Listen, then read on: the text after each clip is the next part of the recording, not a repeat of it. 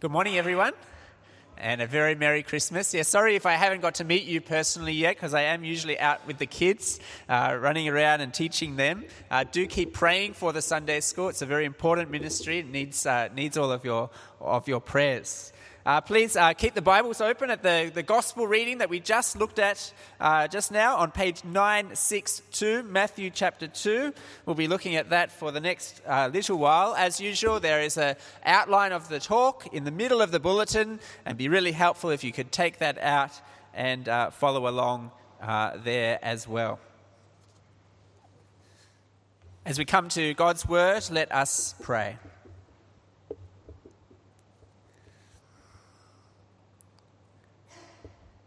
Heavenly Father, we thank you that we can gather together once again this morning to remember the coming of Christ as our Saviour and King. And so, Father, as we read your word once again now, we pray that you will continue speaking to us by your Spirit. Help us to see Jesus in all his glory, and help us to be those who follow him as King of our lives. And we pray this in Jesus' name. Amen. Well, we turn this morning to the unpopular Christmas message. So that must make me, I guess, the unpopular pastor, because I got to do this one. It's a message you'll never see in a Christmas card. You'll never sing of it in a Christmas carol.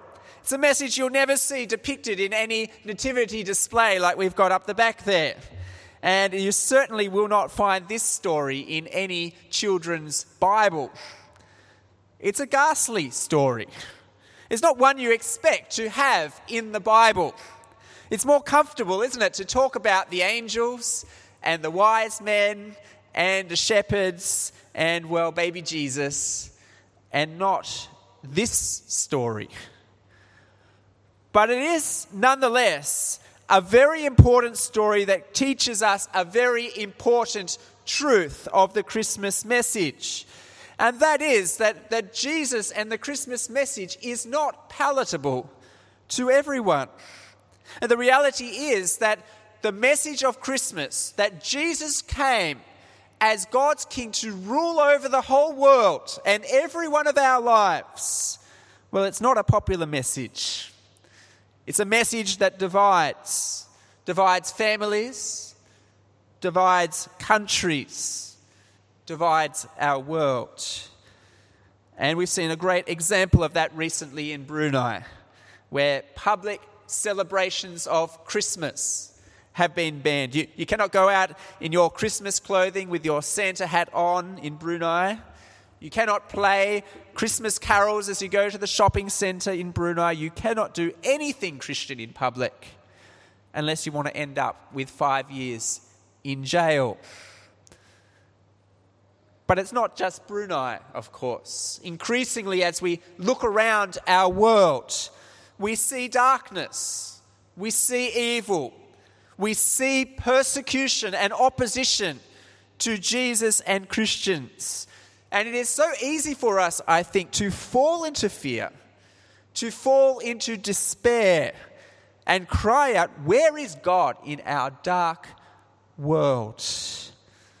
But I hope we'll see this morning, against this dark backdrop of evil, sin, and despair, this neglected passage gives us a glorious hope that God is indeed sovereign over every event in life, bringing salvation out of the darkness.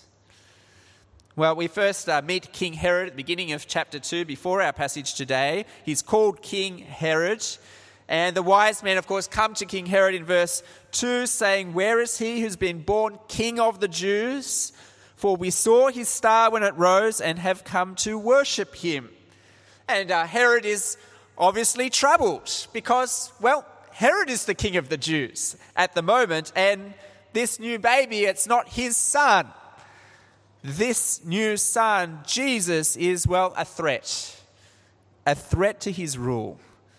But like the best of politicians, you cannot see behind the smile.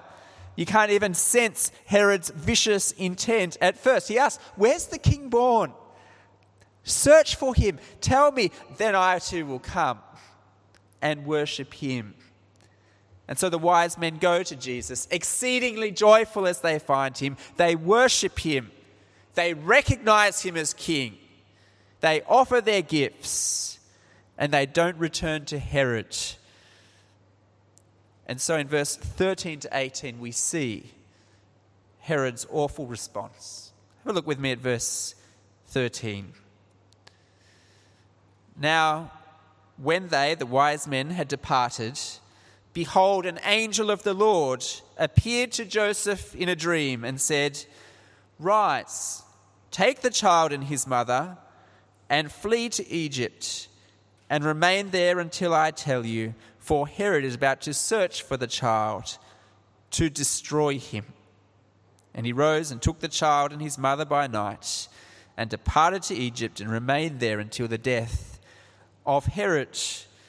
Well, at first sight, this passage, it just seems like Jesus is nothing more than the victim of an evil tyrant, a political refugee, if you like. We're fairly familiar with this kind of situation as we look back on 2015. ISIS, with its evil ideology, just bent on destroying life, and as a result, well, millions of refugees forced to flee their homes in search of safety. It's such a familiar story. The masses suffering at the whims of a selfish leader. We see it all around the world. Herod, intent on protecting his grasp on power, willing to do anything to anyone who will stand in his way, even a little baby like Jesus. The thing is, though, if we stop there, we will miss the point of this passage entirely. I don't know if you noticed, but in our passage we are given two explanatory words from God. These explanatory words are meant to help us see these horrific events, as bad as they are, from God's point of view. The first one is there in verse 15. Quotation from the Old Testament, verse 15. "This was to fulfill what the Lord had spoken by the prophet, 'Out of Egypt I called my son.'" Well, has God lost control? Is the powerful tyrant Herod in charge and running the show? Well, not at all. We're meant to see here, God is the one controlling the chessboard. He is the one always one step ahead of Herod. We see it with the dreams. Do you notice that in verse 13? This is now the third time God has intervened with a dream in these two chapters to save his son. Have a look at chapter 1, verse 20 on the previous page. The angel appears to Joseph in a dream and says, "Don't be afraid to take Mary as your wife." Chapter 2, verse 12, just before our passage, another dream. An angel appears to the wise men, warning them not to return to Herod. And so chapter 2, verse 13, the third time, Joseph again instructed in a dream, "Flee to Egypt." And there'll be two more dreams in verse 19 and 22 as well. See, it might look like King Herod is running the show, pulling the punches, but it is God who is really in charge. God who is moving things as he wishes to fulfill his purposes. And that is underlined for us with this quotation in verse 15 from the Old Testament. It's from Hosea chapter 11, verse 1, "Out of Egypt I called my son." Now, I want to check that you are listening carefully to what I'm saying. So I've got a question, and you're going to tell me the answer in a moment. I'm going to read Hosea 11, verse 1 from the Old Testament in its original context, and you need to answer this question for me. Who is it about? Who did God call out of Egypt? Okay, ready? Hosea 11, verse 1. "When Israel was a child, I loved him, and out of Egypt I called my son. Who's it about? Israel. And it's a bit of a shock, isn't it? I mean, it's the quotation in Hosea is talking about how God rescued Israel out of Egypt during the time of the Exodus. In Exodus chapter 4, we read, "Israel is my firstborn son. Let my son go, that he may serve me." See, Egypt was a significant place for the Israelites. Egypt was the birthplace of the Israelite nation. It was the place where God called Israel to be his son, to be his people, to have a relationship with him, to belong to him, to serve him. But as we read the Old Testament story further, we see it's just one sorry tale of Israel's failure as God's son. Sin, idolatry, evil, again and again and again. And so as Hosea chapter 11 goes on, it speaks of the judgment that has come upon this people. And we read in Hosea 11 verse 5, "Assyria shall be their king, because they have refused to return to me. The sword shall rage against their cities and consume the bars of their gates." See, the context of this quotation is Israel's failure, God's judgment. To slavery they would go once more. In Hosea's time, the Assyrians would come. In Jesus' time, it was the Romans. But either way, God's people stood under his judgment, needing a saviour. And in Hosea 11, it's a beautiful chapter if you get time to read it. God promises that he will send a saviour, that he will bring his people back one day. God promises that he will bring his people forgiveness. And so as God takes Jesus down to Egypt, the birthplace of the Israelite nation, it's as if God is declaring that long-promised day of salvation, well, it's about to dawn. Now, Jesus is being painted here as the true Israel, the one who will bring the true Exodus. Throughout the pages of Matthew's Gospel, we will see Jesus retracing the footsteps of Israel. He'll go through the waters of baptism, just as Israel went through the waters of the Red Sea. He'll be tempted in the desert for 40 days, just as Israel was tempted in the wilderness for 40 years. And again we will see Jesus, the true Israel, the true Son of God, succeeding where Israel had failed, living the life of perfect love and service to God that Israel never was able to do. The trip down to Egypt, you see, is the beginning, a new beginning. It's the announcement, if you like, that God's salvation plan is about to begin. And what glorious good news that is. There's a fresh start available for those who have forsaken him. There can be a fresh start for sinners like you and me, held in captive like slaves to sin and death. Now, one of the things we love to do at the end of the year is to look back on the year that's passed and to look forward to the year ahead. And there's been some great things and some awful things in 2015, but we tend to make our New Year's resolutions. I'm not really a fan of them. Partly it's probably because my wife would love me to have my New Year's resolution to do more exercise or something like that.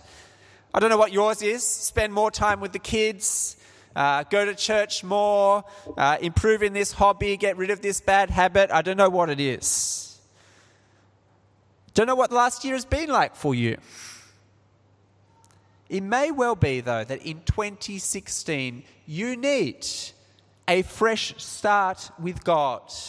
Now, maybe in 2015 you've wandered off into some sin. Maybe you've been wandering from God for quite some time now.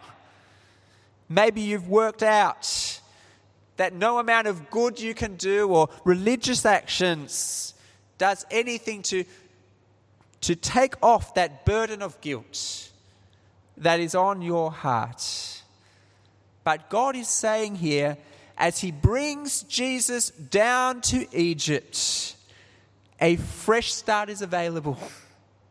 Jesus came to succeed where you and I have failed. He is the true Israel who perfectly loved and obeyed God. The journey to Egypt marks the dawn of God's glorious salvation plan.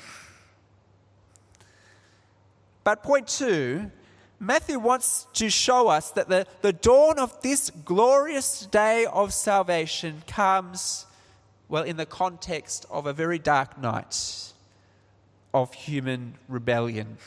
In verse 16, the scene shifts from Egypt to Jerusalem, from Joseph to Herod, and Herod, realizing he has been tricked, takes this vicious course of action. Have a look at verse 16. Then Herod, when he saw that he'd been tricked by the wise men, became furious, and he sent and killed all the male children in Bethlehem and in all that region who were 2 years old and under, according to the time he'd ascertained from the wise men. Well, it's such a short, clinical description of what must have been an absolute tragedy. I mean, can you imagine it? Crying children ripped from the arms of their parents, swords dripping with the blood of little babies, parents screaming in grief as they stand helpless. And all for what? The insecurity of a paranoid king who would do anything just to keep rule of his own kingdom. There's no doubt to the historicity of these events. Herod was indeed an evil man, and we've got many accounts of his actions. When he came to rule, he executed the remnant that was left of the previous dynasty. He killed half of the Sanhedrin as well, just in case. In the last year of his reign, he killed his wife, he killed his mother-in-law, he killed his 3 sons, just in case they wanted to take the throne early. And as he lay on his deathbed, worried that no one would actually grieve for his death, he was probably right, he gathered all the important noblemen of Jerusalem, gathered them together into a stadium, so that as he died, and it was announced that he died, they would be slaughtered, and there'd be plenty of people to mourn at his passing. At one level, this verse is just a hideous genocide by a deluded madman. It's a picture of the heights of human sinfulness, and it flies in the face of how so many assess our world. So many of us, people open the newspaper or they read on the news of the tragedies that continue to just sweep across our globe, and they have no answer. Our leaders have no answer. I mean, why must ISIS crucify little children? Why must Boko Haram strap bombs to young girls and send them into marketplaces to blow themselves up? Why Paris? Why the corruption that plagues society? Why the constant oppression of others just to get my own way in life? Our world has no answers to those questions. It keeps on saying, oh, we're basically all good. But the Bible has the answer. The Bible understands what people are like. And if we've truly understood the meaning of the Christmas message, those things should be no surprise, because Jesus came as the Christ to claim ultimate rule over all people everywhere. And of course, where that message is preached, it is no surprise that it has pushback, that Christmas might be banned, proselytizing banned, Christians persecuted. And Herod's actions show us that if you reject Jesus as Lord, well, anything is on the cards. Jesus' claim to rule our lives is a direct threat to our own selfish desire for self-rule, for self-autonomy. And Herod paints for us the depths of the human heart that will do anything to avoid letting Jesus be king. I wonder if you've encountered this kind of resistance to Jesus in your family, in your workplace. It is no surprise. But once again, God gives an explanatory word in verse 18 to help us see these things from God's perspective. Because without the word, it just seems like evil wins, that violence goes unchecked, despair overcomes hope, but God's explanatory word in verse 17 and 18 helps us see this awful slaughter. And awful it is from God's point of view. Verse 17, take a look at it with me. Then was fulfilled what was spoken by the prophet Jeremiah. A voice was heard in Ramah, weeping and loud lamentation. Rachel weeping for her children. She refused to be comforted because they are no more. The quotation this time comes from Jeremiah 31, the turning point of the book of Jeremiah. Rachel, if you might remember, was the wife of, well, the second wife, I guess, of Jacob. She was regarded as the mother of Israel. And if you read in the Genesis account, Ramah, located just outside Bethlehem, was the place where she was buried. Now, why is she weeping? Well, the first 30 chapters of Jeremiah tell us in horrifying detail, Israel had turned their back on God and his judgment had fallen. The Babylonians had come, destroyed Jerusalem, carried off the people to exile. And as the exiles were carried along, they were taken to the concentration camp just outside Ramah on their way to Babylon. And as they went, suffering under the judgment of God, there was Rachel, weeping in her grave, the judgment on her people. See, this explanatory word helps us to see that the slaughter of the babies in Bethlehem is itself a horrific picture of what it looks like to live under the judgment of God.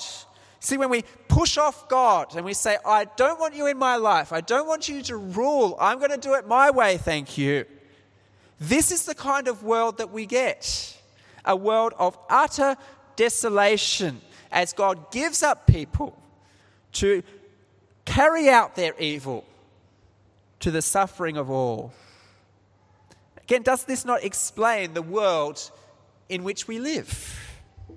We live in a world that's turned its back on God, a world that denies Jesus' rightful rule. It doesn't matter if it's done in a religious way or an atheistic way. Our world rejects Jesus again and again, and we see the bitter fruit every time we turn on the news. Human beings committing horrific acts, getting rid of anyone who stands in their way as they reject Jesus to live for themselves. Now, in a world like that, it is so easy, is it not, to live in despair, to be fearful as Christians, to wonder if, well, evil is actually going to win and there is no hope for us. But that is where this explanatory word is so important for us, because again, like the first one, it turns everything upside down. It turns despair to hope. The quotation is from Jeremiah 31:15, talking about the judgment of Israel. But if you look it up, as we did in our Old Testament reading, and read the very next verse, you will find a glorious promise of hope from God to his people. I'll read it again. Jeremiah 31, verse 16. Thus says the Lord, keep your voice from weeping your eyes from tears, for there's a reward for your work, declares the Lord. They shall come back from the land of the enemy. There is hope for your future, declares the Lord.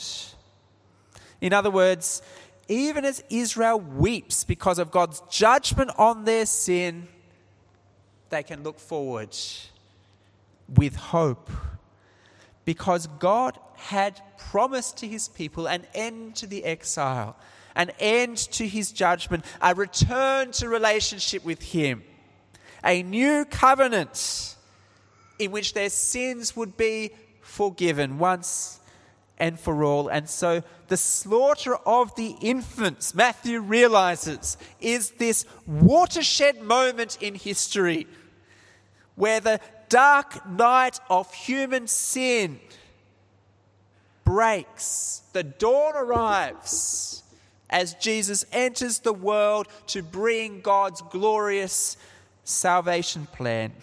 This is, of course, the good news of Christmas, isn't it? That God did not abandon us or our sin-stained world. He didn't leave us in the consequences of our sin forever.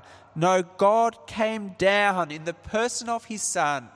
He entered our world with all its brutality, with all of its evil. And having lived the perfect life of love and service to God, he would go to the cross as the true Israel to bring that ultimate exodus from sin and death, to bring about the ultimate return from the exile of the garden, to bring us the forgiveness promised by Jeremiah, the promise of new life to all who will trust in him. Here is the dark night before the dawn of salvation breaks. And so how do we respond to this word this morning? Well, two applications as we close. Firstly, we see here in Herod's vicious acts the ugliness of human sin. See, Jesus' claim to ultimate authority over our lives inevitably means there will be opposition. Don't be surprised at the lengths people will go to resist the rule of Jesus.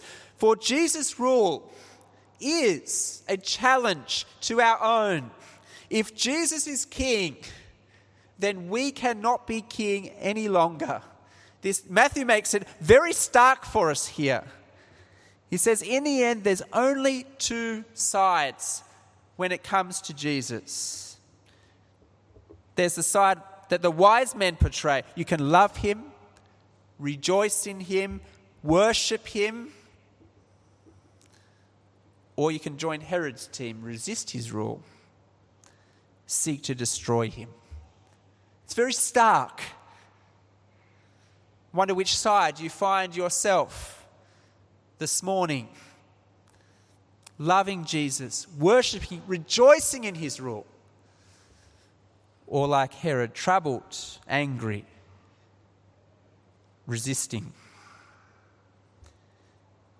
Well, in a crowd like this, there is bound to be people who have not yet bowed the knee to King Jesus. And if that is you, please see the seriousness of that stance. Resisting Jesus' rule is like aligning yourself with Herod. I'm not saying you've killed children, but resisting Jesus' rightful rule of our lives is as ugly as that. And so if you have not yet bowed the knee to Jesus as king of your life, then can I urge you this morning, stop the rebellion. Submit to his loving rule. He came into this world to bear the suffering and judgment that we deserve. He came to bring you a fresh start. He lived that perfect life that you and I could never live. He suffered the darkness of evil in our place at the cross. He came that the dawn of salvation may come. Will you turn to him this Christmas? Make a fresh start in 2016. With Jesus as Lord of your life. Well, secondly, we see here God's sovereignty in bringing salvation out of evil. It is easy to despair as we look around the world and the awful things happening around us. Our passage helps us to see opposition to Jesus and his rule is inevitable. But it also forces us to understand that it will not in the end ever succeed. See, God is sovereign, fulfilling his plans, even in the face of darkness and evil. Mary may have been stoned to death as an adulteress. Jesus may have been killed by this evil King Herod, but no, God was in charge. God's hand was upon him. God was working out his plan. Jesus may have been falsely accused, arrested, flogged, mocked, put on a cross to die. But God was still in control. He was still achieving his salvation plan. Wicked men put him on the cross, and God raised him from the dead to rule. No amount of darkness or evil will ever extinguish the light of Christ's rule. So as we enter an uncertain year ahead, we do not need to fear.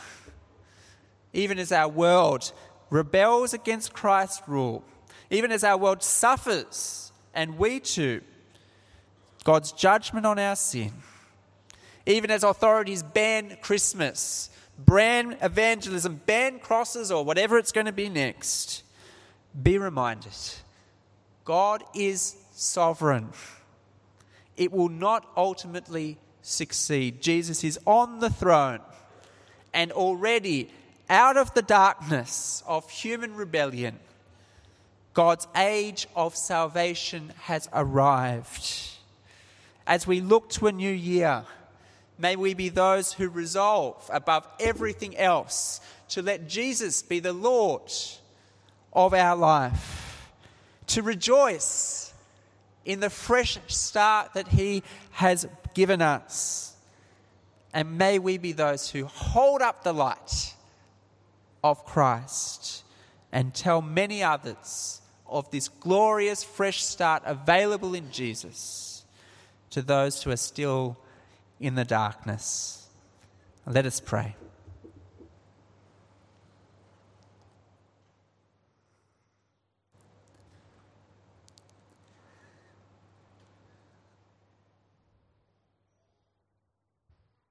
Our Heavenly Father, we praise you, for you are sovereign over all things.